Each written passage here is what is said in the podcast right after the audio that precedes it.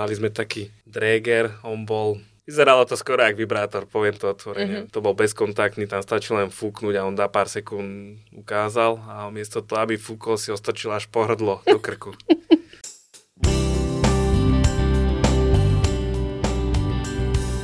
Bezpečný deň, milí poslucháči, vítajte v BOZP pod lupou v podcaste, kde s úsmevom na tvári odhaľujeme nebezpečné situácie v pracovnom prostredí a vydávame sa na dobrodružnú cestu za poznátkami o bezpečnosti a ochrane zdravia pri práci.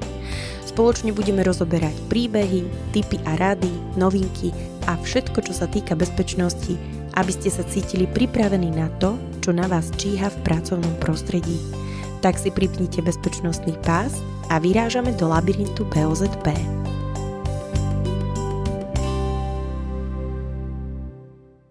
Dobrý deň, milí poslucháči. Vítajte v našom podcaste od spoločnosti OHSAS BOZP pod lupou, v ktorom si dnes preskúmame tému, ktorá má významný vplyv na pracovné prostredie a zamestnancov po celom svete. Budeme sa venovať alkoholu a drogám na pracovisku. Volám sa Lenka Penzešová-Švecová a dnešná téma je naozaj dôležitá, pretože sa môže týkať úplne každého z nás, či už ste zamestnávateľia alebo zamestnanci. Pracoviska sú miestom, kde trávime minimálne tretinu svojho denného času a sú zároveň prostredím, kde sa môže objaviť aj užívanie alkoholu, prípadne drog, čo môže mať veľmi výrazný vplyv na výkonnosť a bezpečnosť zamestnancov. Ako sa však s týmto problémom vysporiadať? Ako rozpoznať a reagovať na príznaky závislosti u kolegov? A aké opatrenia môžu zamestnávateľia prijať na prevenciu a riešenie tohto problému? Na tieto a iné otázky nám dnes dá odpovede môj host Jakub Somsi. Ahoj Jakubko, vítam ťa u nás. Dobrý deň, milí poslucháči. Ahoj Lenka. Ďakujem za pekné pozvanie a milé privítanie k tebe do podcastu. Kupko, pozvala som ťa na túto tému nie preto, že by si bol ty sám nejakým príkladom tejto problematiky, ale hlavne preto, lebo si bezpečnostným technikom už veľmi veľa rokov a nielen teda na Slovensku, ale aj v zahraničí, kde je povolené užívať určité množstvo alkoholu alebo omamných látok. Povedz našim poslucháčom, aká je tvoja kariérna cesta až do ďalekého zahraničia? Takže moja kariéra bezpečnostného technika začala na výstavbe 3. a 4. bloku jadro elektrárne v Mochovciach približne v roku 2015 pre jedného talianského dodávateľa, ktorý sa venoval prevent- väčšinou teda stavebným prácam, ale aj prácam rôznych iných zvárackých úkonov a inštalačných prác na rôznych dôležitých stavbách a projektoch priamo v areáli Mochovciach. Takisto sme inštalovali aj kolajiska, ktoré viedli až do reaktorovej sály. Samozrejme neskôr som pracoval pre iných dodávateľov, keďže tí dodávateľia sa tam často menili. Takže aj my bezpečnostní technici sme prechádzali od firmám firmám, dodávateľom, dodávateľom. Neskôr som pracoval tiež pre taliansku firmu, ale pôvodom bola založená na Slovensku. Tá sa venovala oprave chladiacich veží. Mm-hmm. Čiže otriskávanie, betónové práce, malovanie a podobne. Tam som pracoval približne rok. A popri tom som externe pracoval ešte pre jednu lešenárskú firmu. Vybával som im povolenia, čo sa týkali staveniska, školenia pracovníkov, práce do stiesnených priestorov a podobné. A neskôr som prestúpil do polskej firmy, ktorá inštalovala ocelové nádrže tanky na paliva. Takisto som pracoval pre jednu nemenovanú bts Pôsobil som v nej asi rok. To mi nevyhovovalo. Ak sa mám priznať, bol som rozlietaný, keďže som mal na starosti od Banskej Bystrici zvolen, Lúčenec, Rimavskú sobotu, Levice a Nové zámky. To bol taký ubehaný život mm-hmm. hore-dole a tých klientov bolo pomerne dosť, tam nebolo čas sa tomu nejak venovať a zdržiavať sa, čiže tá, tá kvalita tých služieb podľa mňa nebola taká adekvátna, ako by mala byť. Neskôr som bezpečárinu asi na dva roky nehal, venoval, venoval som sa stavebným prácam po západnom Slovensku, môžem povedať. A posledný rok teraz som pracoval ako bezpečnostný technik pol roka vo Švédsku so slovenskou firmou a potom pol roka som bol pre zahraničnú rakúsku firmu, belgickú v oceliarni. Mm-hmm. Takže máš naozaj veľmi bohaté skúsenosti a ako tak počúvam, odkedy sme my dvaja spolu strávili nejaký čas v jednej spoločnej firme, tak si toho riadne veľa pozažíval. Na úvod tu vždy dávam mojim hosťom takú neštandardnú otázku. Nevynechám teda ani teba, tak vám počúvaj poriadne. Alkohol a drogy na pracovisku sú naozaj veľmi vážnou problematikou, ale odľahčíme si ju trošku takým humorom. Viem, že firemné večierky a team buildingové akcie môžu byť dosť divoké, tak čo by si povedal napríklad na takú disciplínu pre zamestnancov, že zlatý, opitý, štafetový beh alebo synchronizované plávanie z Martíny? Zúčastnil by si sa takéto aktivity? Myslím si, že každý z nás mal nejaký ten firemný večierok, na ktorom sa zúčastnil podobných aktivít, či už dopadol horšie, lepšie, či si to pamätá, či si to nepamätá. Samozrejme, ani ja som není žiadna výnimka. Nebraním sa žiadnej, žiadnej zábave, mm-hmm. ani, ani podobných pretekov a disciplín. Takže taká tá slovenská hádzaná, tak to je v pohode, no. hej? Poďme sa teraz už trošku vážnejšie venovať tejto téme. Myslím, že pre poslucháčov vysvetľovať, čo je to alkohol, omamné látky alebo psychotropné látky nie je potrebné. No v zmysle zákona číslo 124 z roku 2006 o BOZP je zamestnávateľ povinný sústavne kontrolovať, či zamestnanec nie je v pracovnom čase pod vplyvom alkoholu, omamných látok alebo psychotropných látok a či dodržiava tento určený zákaz fajčenia aj v priestoroch zamestnávateľa.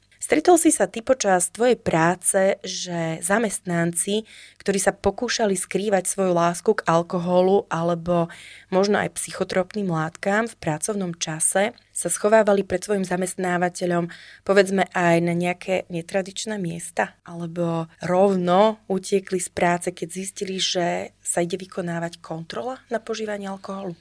Samozrejme stretol, hlavne na poslednom projekte teraz v Belgicku v tej oceliarni. Tam sme mali veľký problém s majstrami a s pracovníkmi, ktorí používali alkohol. Samozrejme tí montážnici, tie, tie turnusy sú dlhé a ten priebeh každý znáša ináč. Čiže tam sme mali pravidelne každý týždeň niekoho pozitívneho. Nie jedného, nie dvoch, bolo ich stále viac a viac a viac. Fúha. My sme sa to snažili nejak eliminovať a nakoniec to dopadlo tak, že projektový manažér vždy vyslal jedného nás na vrátnicu. My bezpečnostní technici sme museli chodiť o hodinu skôr, rozložiť sa, nachystať sa. Mali sme tam asi okolo 120 zamestnancov v tom vrchle, čiže každý jeden každý deň musel fúkať. Či pršalo, či snežilo, či bolo teplo, či bolo leto. Vždy sme tam museli jeden stať. My sme boli radi, lebo každý je do zahraničia si zarobiť čo najvyššie, čiže každá hodina plus je to euričko najvyššie. Takže sme boli vďační, samozrejme tí, tí ľudia nás nemali nás v láske. No. Ale vďaka alkoholu si zarobil, nie? Áno, vďaka alkoholu sme zarobili na to bývanie každý mesiac, takže brali sme to s úsmevom, aspoň my. No, výborné. Aj sa stalo, že Napríklad, e, ja neviem, buď tu na Slovensku, alebo možno, že aj v tom zahraničí, že ste nikomu chceli dať fúkať, lebo už ste mali na neho podozrenie a ten človek vyslovene ušiel z toho pracoviska. Lebo mne sa napríklad raz stalo, že som bola prizvaná na kontrolu k jednému klientovi, kde, aby to nevyzeralo, že teda zasadnutí sú na zamestnancov, tak e, ma prizvali, že nech dám fúkať ja ako bezpečnostný technik, alebo nech som teda v tej komisii. A ako náhle sa to určití zamestnanci dozvedeli, tak sa niektorí poschovávali do šatní a jeden nám dokonca cez záchodové okno vybehol von a ušiel z pracoviska domov. Samozrejme počula som aj kopec ďalších iných príbehov od mojich kolegov, Stretol si sa aj ty s niečím takýmto podobným? S podobným som sa stretol osobne. Síce mi už šiel len z turniketu do auta a utekal na ubytovňu, ale kolega na nočnej, ten mal veselší zážitok. Mal tam staršieho pána, zvárača, šikovný zvárač, lenže bez toho pitia sa mu triasli ruky. Čiže vždy si niečo dal, kolega to z neho vycítil, opakovane mu dával fúkať, napomínal ho a posledný krát už to bolo tak, že ten podgurážený stav už bol horší, mm-hmm. čiže kolega sa rozhodol mu dať fúkať. Kolegovci dali kolegovi echo, ten začal utekať a utekal rovno smerom môjmu kolegovi. Čiže ten si ho odchytil, dal mu fúkať, vyšiel pozitívny a žiaľ Bohu, ten, ten zamestnanec bol aj prepustený a poslaný domov. Uh-huh. Nemal si takú situáciu, kedy to bolo až groteskné, že akým spôsobom tí ľudia, ktorí majú už evidentne teda trošku vypité, akým spôsobom fúkali do tých dregerov, prípadne do trubičiek, a vidím, že sa smeješ tak, že asi je tých príhod hodne, lebo mne sa raz stalo v jednej spoločnosti, že sme takto robili kontrolu a prizvali sme teda zamestnancov fúkať No a jeden z zamestnancov nám namiesto fúkania vdychoval. On si to priložil k ústam a nasával vzduch do seba, aby nevydal zo seba vlastne ten alkoholový výdych, ktorým by potom spôsobil vlastne to nafúkanie v tom dregeri. Takže zažil si aj ty nejakú takúto situáciu komickú? Pár áno, keďže človek je tvor špekulant, tak áno. Sme mali vydychovanie bokom, spredu, zozadu, hore, dole, všetkými možnými smermi, len tým, ktorým to má isto nešlo. Ale najpríhodnejšie a najsmiešnejšie, čo mi prišlo, bolo asi, ak si dobre pamätám, on bol Vietnamec. Neviem, či to nepozná, či to videl párkrát v živote, alebo čo. Mali sme taký dréger, on bol Vyzeralo to skoro ako vibrátor, poviem to otvorene. Mm-hmm. To bol bezkontaktný, tam stačilo len fúknuť a on dá pár sekúnd ukázal a miesto toho, aby fúkol, si ostočil až pohrdlo do krku. Vyťahol sa mu to z úst, napomenul sa, ukázalo sa mu to, spravil to ešte raz, no a to už človek ozaj kýval rukou a pustil aj bez toho, lebo nevidíš to každý deň. No. Už sa nám stalo aj také, že, že nám už aj nadriadení odmietli fúkať. Bolo nám, bolo nám povedané, že ani mu dneska nemáme dávať fúkať, lebo však bol ťažký večer. Mm-hmm. Bol, bol, bol, to bola sobota, čiže piatok bol ťažký, čiže je ťažko ísť proti tomu vedeniu. Mm-hmm. Takže sme sa tvárili, že fúkol, stlačili sme zázračný gombík, zasvietilo to na zeleno, kývili sme, usmiali sme, mrkli sme a išlo to ďalej. Toto bola taká výsada um, predsedov družstiev. Ano, bola kedy. Bola...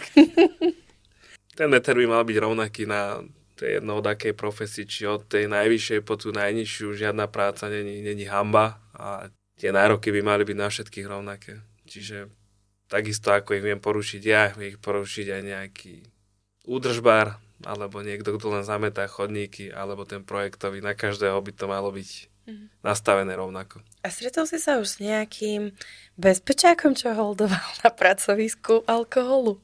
Aby, aby sme neboli výnimkou, vieš? Na pracovisku zatiaľ nie, ale máme pár, medzi, máme pár takých tipných príhod aj, aj medzi nami bezpečákmi, keďže na tých montážach väčšinou tí, tí bezpečáci žijú, žijú spolu. Mm-hmm. Čiže to je, jak keby má človek druhú manželku tam. Mm-hmm. Nie s tým, čo si myslíme, ale akože tá domácnosť je, je zdieľaná, čiže aj ten poriadok sa udržuje, aj, aj to varenie sa niekedy zdieľa, alebo nie každý deň sa s celom neváriť, alebo tým, tým chalanom druhým. Čiže sme si to obmieniali a každý vedel, čo má ako a aby to fungovalo, aby sme si uľahčili ten, ten život, lebo vlastne fungovali sme s rodinou len skrz video hovorí, na hodinku si zavolať a to mhm. bolo všetko. Čiže no, je to, je to pár, ja to nechcem tu rozprávať, lebo možno by sa pár ľudí, Vypípame. pár ľudí by sa možno urazilo, ale určite vás týmto pozdravujem, keď to budete počúvať, oni, oni vedia, o koho sa jedná.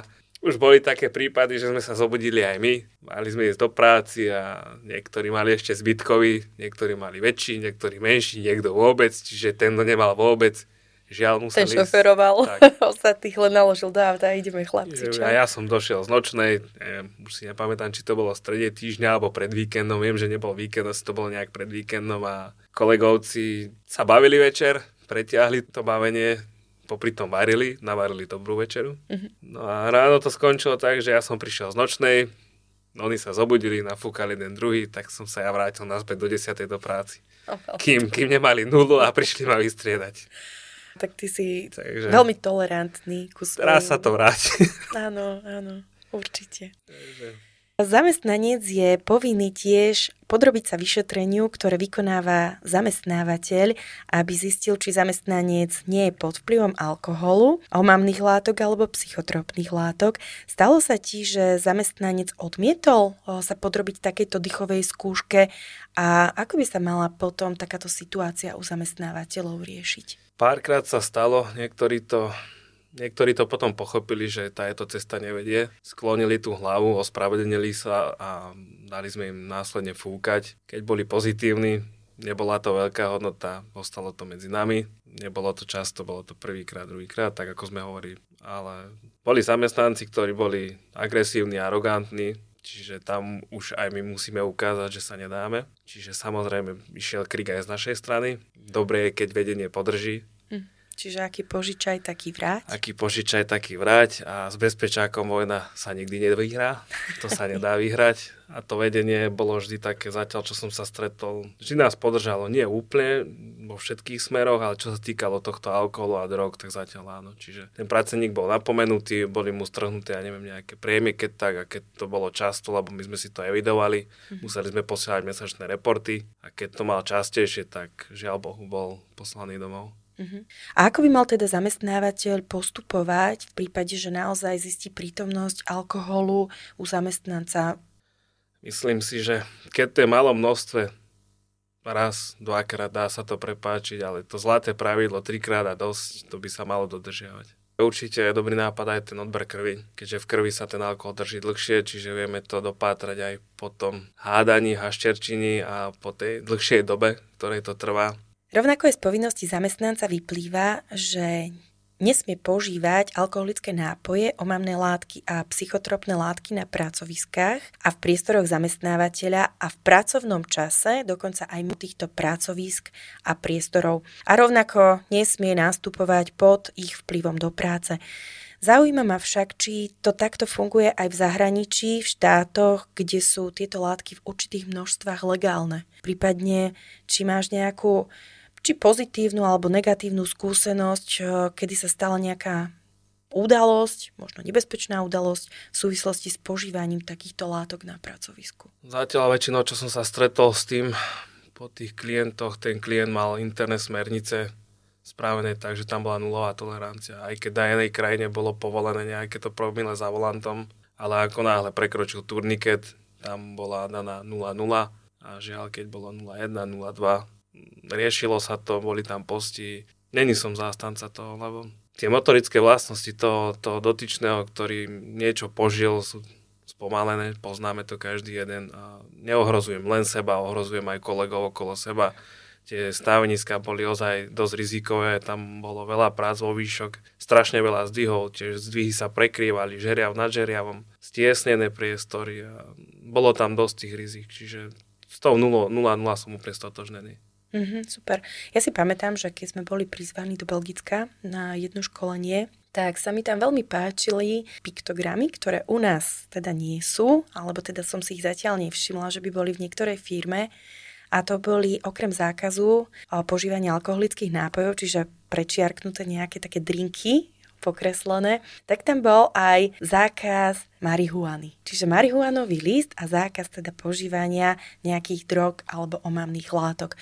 Je toto riešené v týchto krajinách, lebo viem, že ty si v týchto krajinách teda bol a je to riešené nejako naozaj aj vyhodením z práce alebo dávajú si na to pozor napriek tomu, že ozaj tieto krajiny, ako je Belgicko, Holandsko, možno aj iné, patria medzi krajiny, kde majú v podstate povolené užívanie takýchto látok. Tie piktogramy sú tam, sú, boli vtipné zo začiatku, boli tam aj s inekčnými striekačkami, to mi prišlo tiež dosť vtipné. Snažili sme sa to kontrolovať, snažil sa to kontrolovať aj klient, keďže tam bola aj záchranná služba, 24-hodinová, chodili aj tie zdravotné sestry. Tým pracovníkom brali im sliny, brali im vzorky, ale bolo to v malej miere. Na ten alkohol sa dával väčší pozor ako na tie drogy, čiže aj tí chlapi niektorí viac hodovali potom napríklad tej marihuane mm-hmm. alebo hríbikom, lebo však tam aj hríbiky si už viem dneska kúpiť v obchode. Majú to tam odstupňované, od tých chlapí popovedia medzi sebou a jeden na jedného, druhý na druhého, čiže mm-hmm.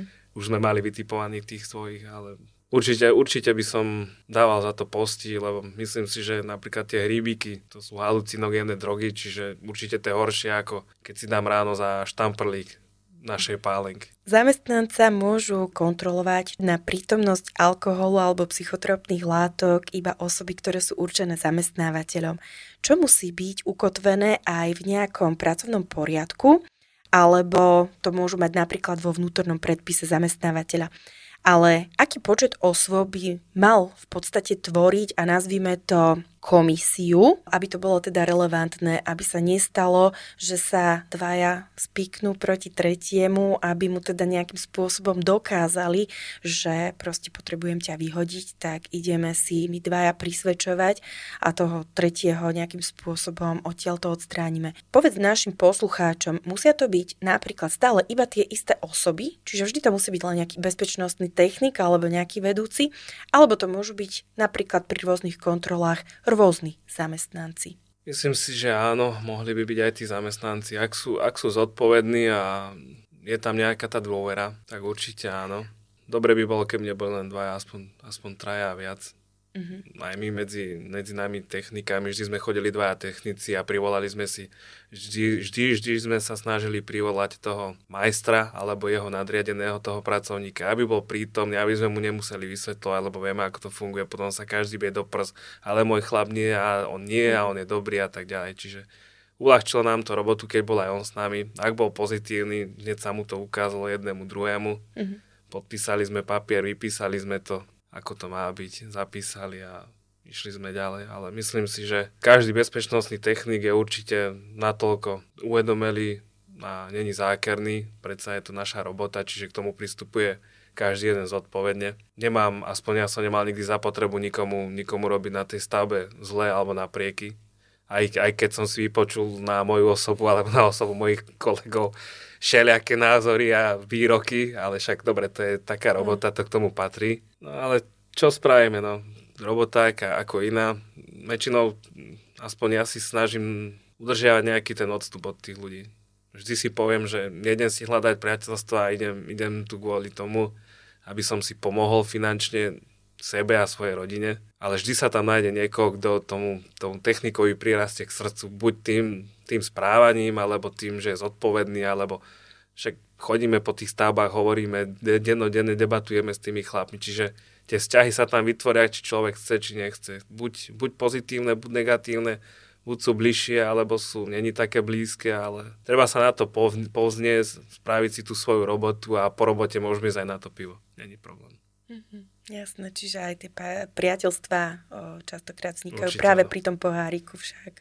Na Slovensku máme jednu výnimku, kedy sa zákaz požívania alkoholických nápojov na pracoviskách a v priestoroch zamestnávateľa a rovnako v pracovnom čase aj mimo týchto pracovísk na zamestnanca nevzťahuje. Táto výnimka platí pre zamestnancov, u ktorých je výnimočné požívanie alkoholických nápojov súčasťou plnenia pracovných úloh alebo je s ich plnením úloh zvyčajne spojené. Napríklad sem patria profesie ako sú someliéri, degustátori vín, degustátori piva alebo rôznych destilátov, prípadne barmani či kulinári pri vytváraní nových receptúr. Aká by mohla byť najkrajšia alebo najzaujímavejšia pracovná výnimka, ktorú by si si vedel predstaviť, aby sa mohol požívať alkohol na pracovisku bez problémov? Ja som výhradne za tú 0-0. To je u mňa alfa, omega, tá 0-0 musí byť na, na tom pracovisku. Aby bola tá hlava triezva, vedela rozmýšľať, nevytvára nebezpečenstvo okolo seba to prostredie nezhoršovalo, keďže tie prostredia, kde, kde som ja pracoval, boli vždy také väčšinou kategória trojka, štvorka. Čiže bolo to dosť rizikové, ako som spomínal, práce o výškach, zdvihy, stiesnené priestory, veľký pohyb ľudí. Teraz sme mali tej ocia, oceliárni, tam, tam bol šikovný bezpečnostný technik, starší pán, internista a žiaľ, oni tam majú každý druhý rok smrteľný úraz. Je to, bolo to také prostredie, že Nebolo to, nebolo to jednoduché, nebolo to najľahšie, lebo tam sa robil repas tej oceliarni, ale robilo sa za pochodu, čiže tá oceliarne fungovala. Cez leto tam bolo neskutočné teplo, musel mať každý gaz detektor, čiže detektor plynov u seba. Ako náhle to pípalo, musel ísť k únikovému východu. Dodržiavať sme to museli poctivo, čiže museli sme to samozrejme aj kontrolovať, či to má každý jeden u seba. Čiže tým pádom určite som za tú 0 aspoň, aspoň v takých odvetiach, ktorých sa ja pohybujem. Mm-hmm. Čiže tam naozaj si človek nevie predstaviť mm. byť pod vplyvom alkoholu, pretože tá práca by asi mohla mať smrteľné následky. V prípade pracovných úrazov v zmysle zákonníka práce sa zamestnávateľ vie dokonca zbaviť zodpovednosti za pracovný úraz buď celkom, alebo z časti, pokiaľ sa preukáže, že príčinou bola u zamestnanca práve prítomnosť alkoholu, omamných látok alebo psychotropných látok a zamestnávateľ nemohol tejto škode zabrániť. Stretol si sa s takým prípadom, že zamestnanec napríklad utrpel pracovný úraz a naozaj sa zistilo, že bol aj pod vplyvom alkoholu alebo nejakej látky, alebo prípadne možno, či spôsobil takýto zamestnanec niekomu inému pracovný úraz. Zatiaľ som mal v tomto šťastie a som za to vďačný, že som nemusel riešiť situácie tohto typu. Vieme, ako to prebieha pri tých úrazoch. Tam sa dá hneď fúkať, aby, aby bol ten zamestnávateľ nejak bránený. Nestretol som sa s tým ani, ani pri úrazoch, ani pri iných nehodách. Tých nehod bolo, boli aj autonehody na tých stavbách samozrejme, takže stane sa šeličo tie veľké stroje. Mali sme, mali sme kolegu, ten bol expert, ten zničil 4 auta v priebehu roka. Okay ešte spred toho obdobia, ak som ja prišiel, ale bolo, už keď som ja prišiel, bolo tak, že išiel na veľkom manitu a vieme, že to je veľký stroj, čiže treba si tam dávať pozor. Zastala za ňo dodávka, to bol žiaľ jeho stavy vedúci. Chalan si to nevšimol, bol taký zbrklý. Aj pri tom rozhovore on strašne rýchlo rozprával a všade musím byť prvý, všade rýchlo a tak ďalej. Sadol do auta, nepozrel sa, zaradil spiatočku a 5 metrov tlačil ja. to auto. Okay, Čiže prvé tri mu prešli, štvrté mu už dali zaplatiť. Ja, ak si dobre pamätám, čo mi spomínal, nadával na to, že 10 mesiacov mu budú strávať po 500 eur. Ale aspoň mal istú robotu, vedel, že ho nevyhodia. tak áno. Zase sa ten alkohol potvrdzuje tak, ako dobrý, hej? Tak. A Kupko, a aké by, ak by si mal nejakú o, možnosť doplniť zákon, aké opatrenie alebo možno aj tresty, postihy by si dal zamestnancom, ktorí spôsobili škodu, tak ako si teraz spomenula aj u zamestnávateľa, alebo možno prípadne úraz práve v stave takéto intoxikácie? Otvorene, môj názor je ten, že ako náhle je tam alkohol a drogy, celú čiastku preplatiť. Mm-hmm. Ja viem, že keď tam príde smrteľný úraz a má sa oškodiť nejaká tá rodina, žiadne peniaze nevrátia toho blízkeho, ale Není som toho zástanca, vždy som bol proti alkoholu na, na pracovisku. A keď tam nebudú posti, každý to bude porušovať. Keď sa to bude brať na ľahkú váhu, bude sa to porušovať. A samozrejme, ten zamestnávateľ hlavne musí sám chcieť mať tých pracovníkov kvalitných, zodpovedných. Samozrejme, poznáme za málo peňazí, málo muziky. Vždy, vždy si musí ten zamestnávateľ určiť, čo je pre neho prioritou. Odviesť dobrú prácu v rýchlom čase, so šikovnými pracovníkmi a mať pokoj. Mm-hmm. Ja častokrát, keď vykonávam školenie pre zamestnancov ohľadne bezpečnosti, kde jednou z tém je práve aj alkohol, tak častokrát pripomínam aj účastníkom na školení, že okrem alkoholu môžeme nafúkať aj z nejakých, či už sú to cukrovinky, pochutiny, ako sú rôzne tie likérom plnené mm-hmm. vajíčka alebo nejaké dezerty. Tak som sa rozhodla, ja osobne doma, že to vyskúšam. Ja som si kúpila taký dezert plnený rôznymi druhmi likérov, ako je, ja neviem, whisky, alebo čo tam bolo, také vajíčkový likér a podobne. A tak som si zjedla polovičku dezertu, prečo by som sa delila. Ja som fúkla potom, v zápäti som si teda spravila tú skúšku na alkohol, a zhruba do 5 minút po zjedení tohto pol dezertu a nafúkala som 1,8 promile. A až po 15 minútach sa mi začalo na 0,5, 0,3 znižovať to všetko bolo stále v tom dýchu. Samozrejme, medzi tým som nevypila žiadnu vodu. To znamená, že tu treba dávať možno aj pozor na takéto pochutiny cukroviny, ktoré aj počas nejakej pracovnej činnosti alebo počas možno aj vedenia motorového vozidla zvykneme požívať lebo chutí nám to, možno za volantom, alebo človek si povie, že dobre sladké a bude mať veľa energie, ale môže to byť naozaj veľmi zradné, ak náhodou nás za ten čas zastavia aj policajti. Ale je to akože sila. Je, je to zaujímavé, Lenka. Určite to stojí za vyskúšanie a hmm. Takže tí, ktorí máte doma nejaké uh, dregery alebo si zakúpite, ktoré nie sú moc uh, drahé, tak si vyskúšajte naozaj možno, že sami budete prekvapení, že čo všetko konzumujeme a myslíme si, že je to v pohode a v skutočnosti to nebude v pohode. Tiež by som chcela upozorniť aj na kvalitné domáce zákusky, ktoré sú plnené rôznymi likérmi alebo rumom a podobne, pretože gazdinky väčšinou v tomto prípade nešetria. Mnohokrát si to možno ani neuvedomíme, že my chceme potešiť kolegov v práci, že mal som cez víkend oslavu, tu som napiekla vynikajúce zákusky, domáce, rum, um, všetko tam je. No a potom ruka hore a odpovede sa nepracuje. Tak, ako hovoríš. Na záver by som ťa poprosila o nejaké rády a tipy pre našich poslucháčov, ako správne môžu implementovať a dodržiavať zákaz požívania alkoholu a omamných látok na pracovisku. Tak samozrejme jasná je tá politika a informovanie tých, tých zamestnancov. Zamestnávateľia by mali mať jasné písomné pravidlá, ktoré zakazujú používania omamných látok na pracovisku zamestnancov by mali pravidelne informovať o týchto pravidlách a dôsledkoch ich porušovania. Je dosť dôležité aj to vzdelávanie tých zamestnancov, vzdelávanie ohľadom rizík spojených s alkoholom, omamných látok na pracovisku a podobne. Tým sa zvýši ich povedomie o týchto daných otázkach. Pravidelne vykonávať testy náhodné na alkohol a omamné látky, najmä aj ide o pozície, kde je bezpečnosť kľúčová, aby sme predišli nejakým újmam na zdraví. Do pracovného poriadku alebo firemných smerníc, aby mala byť, mala byť zahrnutá časť, ktorá sa týka alkoholu a omamných látok na pracovisku, hlavne postihov, porušení týchto pravidiel a následkov, ktoré to môže mať pre tých zamestnancov. Nadriadení by mali byť vždy príkladom a vzorom tým, tým podriadeným pracovníkom, vlastne, ktorý, ktorých urču, usmerňujú na danom pracovisku. Kupko, super. Ďakujem ti za aj rady, aj výborný rozhovor. Napokon zákaz alkoholu na pracovisku je o vytváraní zdravého, bezpečného pracovného prostredia, kde sa zamestnanci majú cítiť podporení a motivovaní k dosiahnutiu svojich cieľov. Dúfam, že náš rozhovor vám poslucháčom pomohol hlbšie nazrieť aj do tejto témy a podnetí nás všetkých zamyslieť sa o tom, ako môžeme pracovať na zlepšení pracovného prostredia.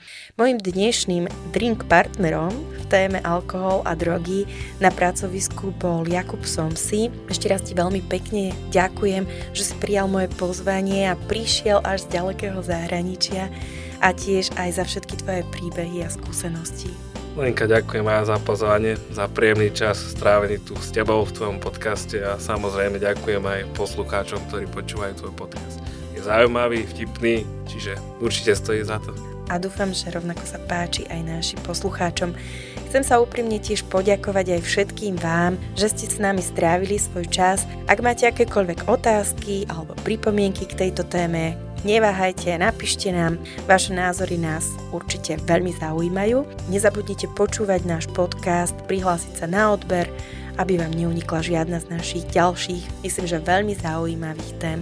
Majte na pamäti, že alkohol na pracovisku môže ovplyvniť nielen vašu prácu, ale aj vaše zdravie. Preto pite zodpovedne na bezpečné zdravie, priatelia. Ďakujem a všetko dobré.